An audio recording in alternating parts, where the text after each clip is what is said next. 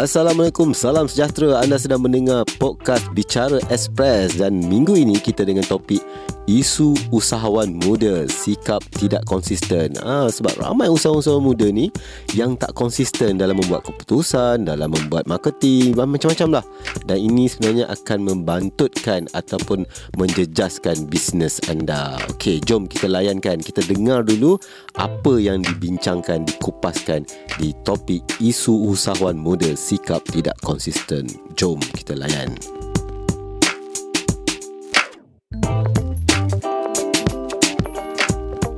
Tetamu saya pada hari ini pastinya seorang anak muda juga. Ha, handsome orangnya, berbaju hitam hari ini dia datang. Namanya adalah Muhammad Ashraf Maidin Kuti. Assalamualaikum Ashraf. Waalaikumsalam warahmatullahi. Yes, daripada AMKKLKIM. Food Industry Sendirian Berhad. Oh, Panjang. Panjang je Panjang. Kan. Boleh panggil KL apa? Boleh short form pada KL Kim saja. KL ah, Kim. KL Kim. KL Kim saja uh, eh? Alright Ashraf.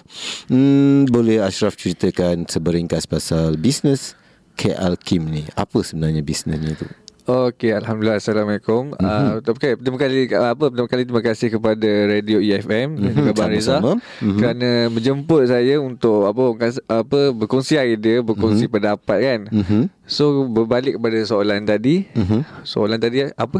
Apa? Latar belakang Latar belakang kan. Ha. Ha. Buat bisnes okay. apa ni kan? Okay. Mungkin ramai pendengar-pendengar EFM tak tahu apa tu KL Kim. KL Kim. Ha. Okey, syarikat Macam kita Macam Kim lah.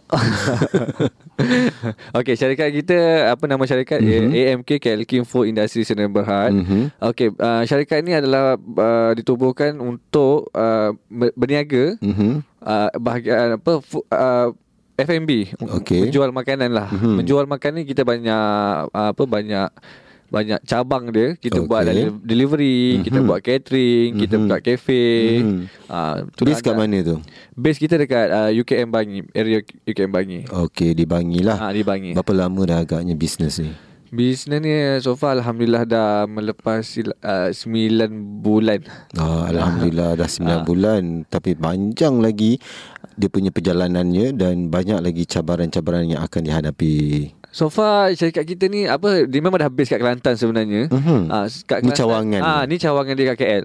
Okey syarikatnya memang dah ada lebih kurang 20 tahun dekat hmm. Kelantan. Hmm, so tu. ini 9 bulan pertama lah dekat KL. Maksudnya kita keluar daripada Kelantan. Menggunakan modus operandi yang ya. sama. Mo- tak tak.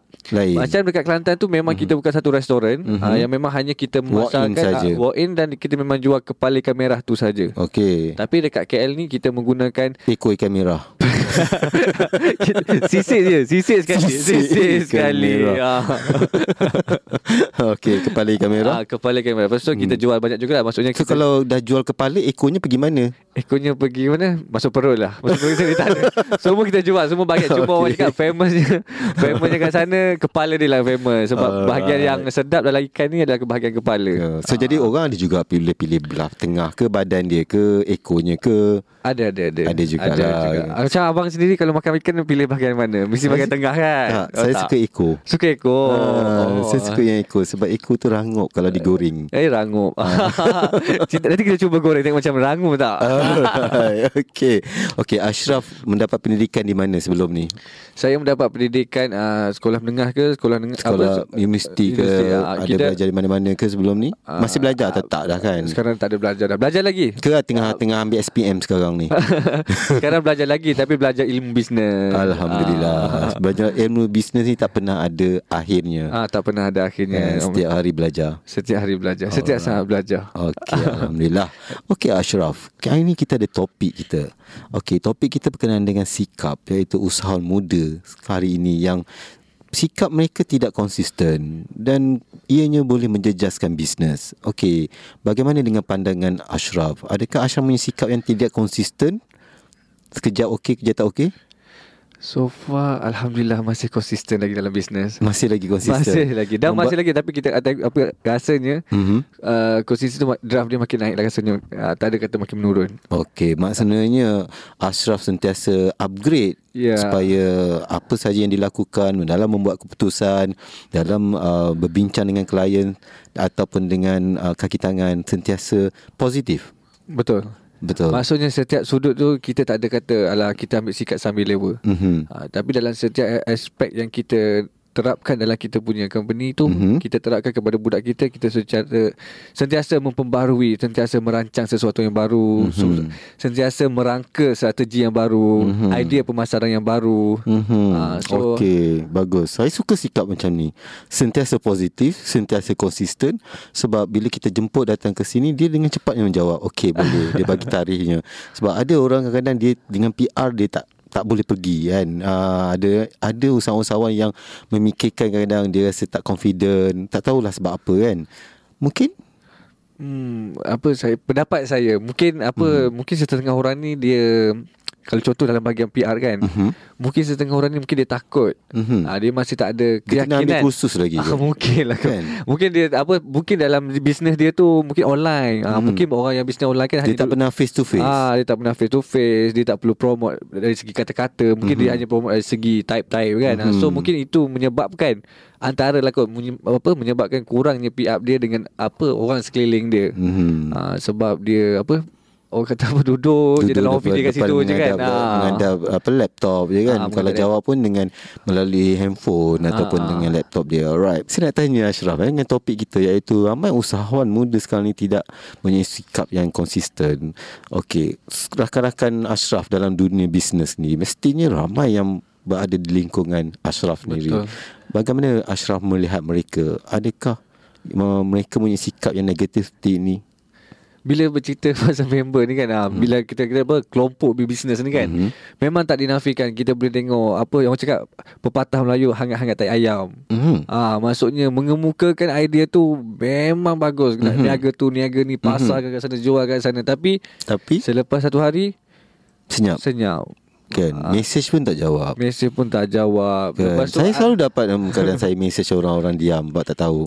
Sedih tu. Sedih.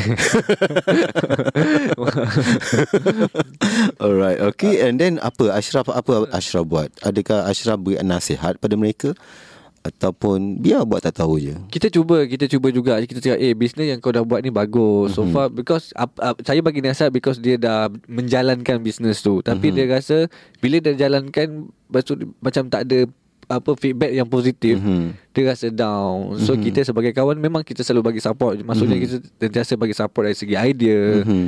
dorongan Mhm. nasihat semua tu kan kita Mhm. cakap benda ni kau boleh pergi dalam bisnes setengah bisnes yang kau buat sebagai contohnya apa yang sekarang macam teknologi Mhm. dia menjual handphone Mhm. Ah macam dia dah keluarkan satu modal yang besar untuk beli handphone handphone ni kan. Hmm. So tapi dia cakap tak ada customer yang beli handphone Yalah, tu. dia pakai sendiri. Ah last kali dia pakai sendiri. Asyik cakap tak ada orang pun nak order kan Dia tanya kena je. pergi kursus sebenarnya. Banyak sebenarnya untuk marketing. Itu, ah, itulah yang cakap. Maksudnya kalau kata berniaga online ni memang apa memang kena ambil kursus, memang Mhm. kena pergi kelas, kena Mhm. pergi macam mana apa sekarang yang famous FB Ads, Yes. Instagram, Mhm. macam mana buat Dan sale daripada yang situ kan. ada juga kursus yang percuma.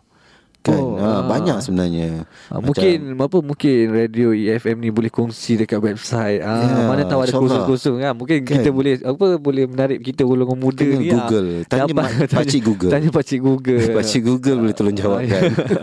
Okey Tapi kan Ashraf Ashraf sendiri dia dah 20 tahun dengan family business Of course Ashraf telah berja, apa ni dididik dalam dunia bisnes Dan roh bisnes tu dah ada dalam diri Ashraf ni Adakah mereka ni memang tak ada roh bisnes Bukan dilahirkan untuk menjadi usahawan. Adakah itu pandangan Ashraf Saya rasa tu memang satu pandangan yang sangat tepat. Mhm. Mm-hmm. Sebab salah satu contoh walaupun saya sendiri dalam keluarga bisnes, Mhm. tapi kita ya, kita minat bisnes tapi dalam maksud saya dalam adik-beradik, kita adik-beradik kan. Mhm. Walaupun kita lahir dari, dari segi keluarga yang dah berbisnes Mhm. tapi tak semua kita punya adik-beradik ni Boleh suka buat. bisnes. Mhm. Dalam saya contohnya saya tujuh orang adik-beradik Mhm. tapi yang berbisnes ni adalah saya seorang. Ashraf anak yang keberapa? Saya anak yang kelima. Okey saya yang ketiga Tiba.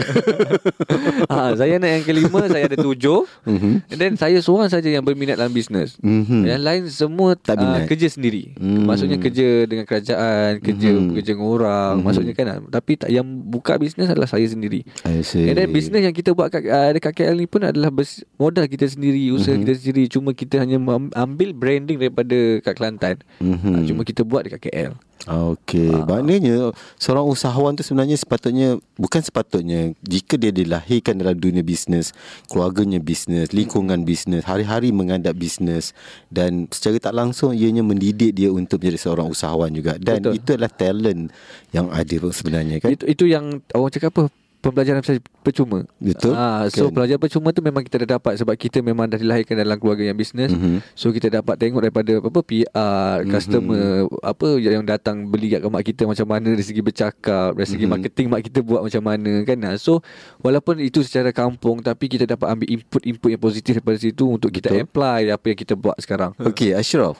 Um, ramai usahawan-usahawan kadang-kadang dia dah berniaga, dia dah jual produk, dia dah buat marketing. Kadang-kadang followers dia orang dekat Facebook ataupun Instagram dia beribu-ribu. So jadi bila dia dapat customer dia tak ada contact ataupun hubungan yang akrab lepas PR, tu dia PR. tinggalkan macam tu je. Dia beli orang dah beli dia biarkan saja. Tanpa ada follow up tanpa ada pertanyaan apa daripada clients. Sebab dia rasa macam okey aku ramai lagi uh, pelanggan-pelanggan aku Alright, pada pandangan Ashraf sendirilah sebagai seorang usahawan yang dah dididik selama 20 tahun, adakah Ashraf macam face to face dengan customer kan? Mm-hmm. Tapi dengan ramai yang buat secara online macam ni, Ashraf pernah tak terkena macam tu? Bila beli barang, lepas tu tidak diambil tahu lepas tu ditinggalkan ter, terumbang ambing kononnya.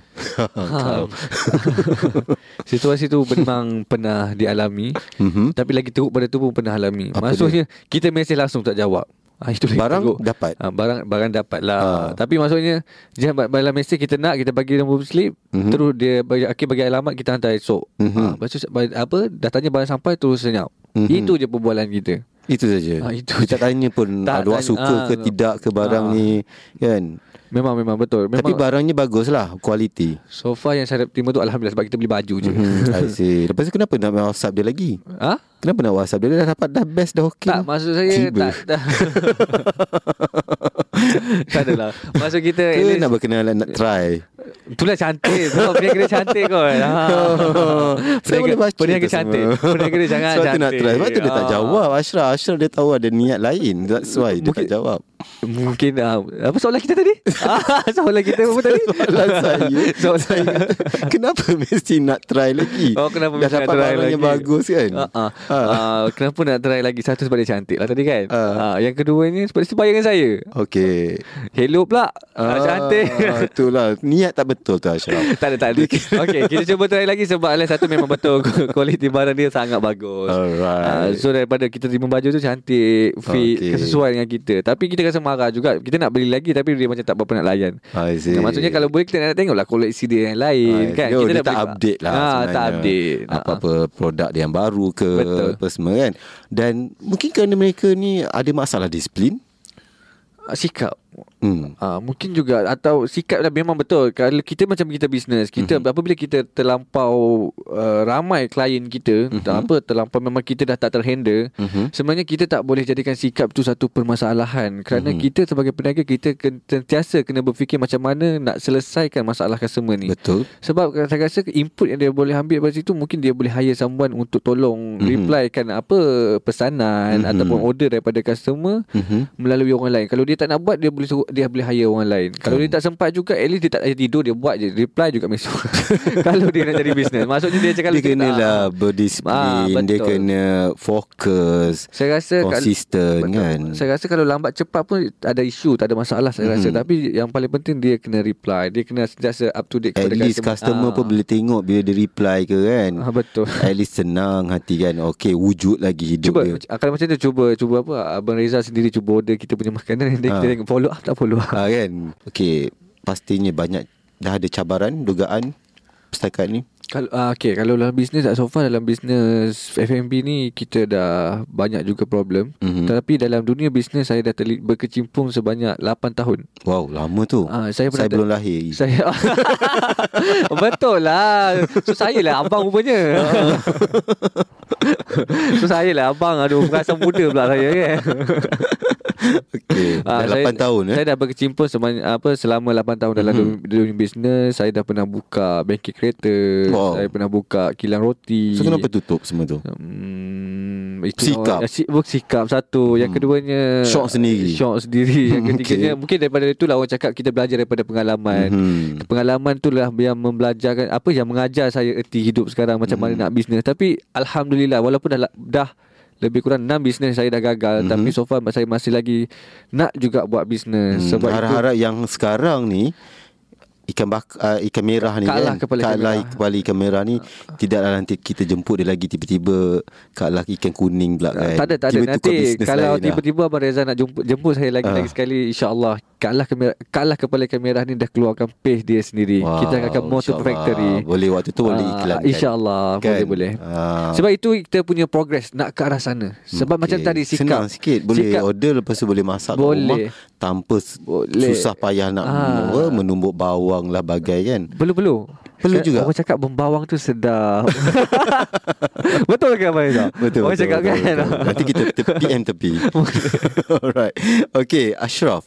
Apa nasihat Ashraf kepada rakan-rakan Yang mempunyai masalah sikap macam ni mungkin rakan-rakan usahawan muda yang lain yang sebaya dengan Ashraf. Okey ni apa orang cakap ini adalah saya bercerita, saya mm-hmm. bercakap, saya berkongsi berdasarkan pengalaman saya sendiri. Mm-hmm. Pengalaman saya untuk menjadi seorang usahawan pertama sekali memang mempunyai harus mempunyai sifat jiwa yang kental. Hmm, bukan Dal- harus, wajib. Wajib. Hmm. Wajib mempunyai jiwa harus yang kental. Buat, buat tak buat tak apa. Ha, kalau dalam bercinta, dalam, kalau dalam bercinta ha. kita tak jiwa kental pun tak apa. Okay. Satu pergi sepuluh datang. Ya, yeah, hebat tu. Ya, ya tapi kalau dalam bisnes dalam bisnes kita kena Banyak jiwa pengalaman. kental. Saya tak ada pengalaman tu. Ha, itulah kita itu, okay. itu dalam bisnes kita kena ada jiwa yang sangat kental kerana di depan kita beribu beribu satu mm-hmm. permasalahan akan datang. Mm-hmm. Tapi kalau kita tak ada solution, kita tak kental hadapi satu persatu masalah mm-hmm. tu, kita cepat rebah. Kita Betul. cepat untuk down, kita cepat untuk tutup bisnes untuk buat benda lain. Betul. Tapi kalau kita ada jiwa yang kental, satu je insya-Allah Allah akan memudahkan urusan kita, kita akan boleh pergi sangat jauh. Okey, begitulah sepatutnya para usahawan-usahawan di luar sana. Kalau anda ingin pergi jauh, ingin maju maju lebih besar lagi bisnesnya, perlulah punya sifat yang kental. Kental. Dan perlu sikap yang yang positif. Ya, yeah, betul. Pastikan apa yang anda nak buat, ada visinya, ada objektifnya. Betul. Ada matlamat. Kita ada dah matlamat. set satu. Masuk kalau boleh lah, kalau boleh. Bagi saya sekarang kan, mm-hmm. uh, saya sifat saya, saya suka merancang. Maksudnya mm-hmm. minggu ni apa aku nak kena buat. Mm-hmm. Minggu depan apa aku nak kena buat. And mm-hmm. then, mhm. kita as a, uh, apa leader, leader mm-hmm. team, kita mm-hmm. sentiasa pantau kita punya progress tu. Maksudnya, apa yang kita dah tetap tu, jalan ke tak jalan? Jadi ke tak jadi? Uh, mm-hmm. Kalau boleh terapkan dalam all the business, mm-hmm. terapkan benda tu. Maksudnya tak perlu letak satu target satu bulan, setahun apa semua. Kalau mm-hmm. boleh every day ataupun one week tu Betul. you dah ada satu platform yang you nak buat. Apa yang you nak buat, apa yang you Mesti nak Mesti ada perancangan. Ya, ada perancangan. Kalau boleh yang tak sebagai guideline. Sebagai guideline. Ya. Yeah. Alright. Sangat Itu betul. Dia. Kemana hala tuju bisnes ini akan dibawa dalam masa 5 hingga 10 tahun akan datang. InsyaAllah apa yang apa AMK KL Kim tengah merancang tengah mm-hmm. merangka sekarang adalah kita nak macam saya cakap tadi kita mm-hmm. nak ke arah sebuah kilang. Mm-hmm. Lahirnya kilang KL Kim seperti produk Adabi. Mm-hmm. Uh, maksudnya kita pengeluar paste as, masakan ASEAN mm-hmm. yang boleh kita jual di semua mall-mall atau gedung-gedung jual, jual makanan tu. Mm-hmm. Bukan sekadar kita hanya jual makanan, menghantar makanan, buat catering tak, mm-hmm. tapi kita punya platform satu matlamat after 2 years is kita we have our factory mm-hmm. untuk kita lagi ke depan. Mungkin kita boleh pergi ke overseas. Insya-Allah. Insya-Allah. Kita boleh lakukan bisnes import export. Ya, yeah. sebenarnya benda tu tidak uh, bukan sesuatu yang mustahil. Bukan. Sebab kalau orang lain boleh buat, kita boleh buat. Ya, sangat betul kan? Saya suka jadikan satu Saya ambil uh, macam adabi juga Dia mm-hmm. bermula pada bawah mm-hmm. Tapi sekarang siapa yang tak makan adabi Betul Begitu lazatnya kan So so begitulah Maksudnya kita insyaAllah Kita sekarang Resepi Kita cuba kampung, kan? ha, Kita cuba ha. Cuba cuba cuba And then Sebab sekarang pun teknologi tu Sangat simple Kalau dulu kita cakap Macam mana ada habis buat kampis Boleh jadi hmm. debu Macam tu kan, kan? Oh rupa-rupanya sekarang Sangat senang Dah Kita ada, Kita ada government Yang boleh bantu ha, Kita hmm. ada Mara hmm. Kita ada Mardi hmm. So orang-orang ni Boleh guide kita Macam mana nak menghasilkan Benda-benda macam tu Betul betul ha, Macam sekarang saya ambil budu kan hmm. Sebab saya orang Kelantan hmm. ha, Macam budu tu sendiri pun Boleh buat Boleh boleh buat. Dah sekarang dah dalam bentuk cecair. Ada bentuk apa? Tiup kan? Tiup ah ha, saya pernah nampak tu. Dah boleh pergi Australia dah boleh pergi Amerika hmm. kan? Ah, so itu kilang tu pula belakang rumah saya je. Ha, Ya, so ya. saya ambil idea lah. Saya kata kenapa ma- apa pace makanan tak boleh buat? Kalau Mhm. budu boleh buat. Mhm. So saya kata "Wah, insyaAllah one day aku boleh jadi macam tu. Lepas ni cincaluk ada Kan Alright InsyaAllah kan kita cuba kita cuba kita mengkaji cuba, tu. cuba. Alright, okay. Kita, um, bagaimana kalau pendengar-pendengar mungkin yang sedang mendengar rancangan ini ingin mendapatkan khidmat ataupun ingin mendapat merasai kenikmatan uh, ikan merah daripada Ashraf. Okey kepada pendengar-pendengar sekalian Hmm. Okey. kepada semua kan. Ah. Ha.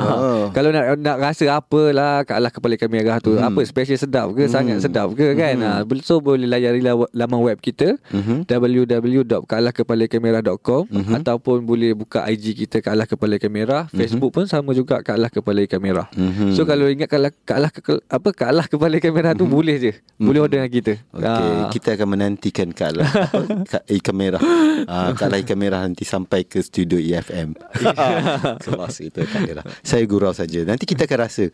Dia, Tapi tak ada restoran kan? Just Ah. semuanya delivery saja kan? Semua delivery Lepas tu catering And then ah, Kita ada kita ada cafe. Sebenarnya dalam UKM tu. Oh, ada dalam Ah, tu. Kita ada cafe dalam UKM Okey. tu. So boleh juga datang Nak Makan boleh buat makan di sana, ah, ah. Boleh-boleh Alright, Kat tapi- sana ramai yang cantik-cantik. Ah, Okey. so- Memang apa, apa Kita punya servis tu Memang semua cantik-cantik semua. Ya ke? Ah, Boleh datang. Umpan nampak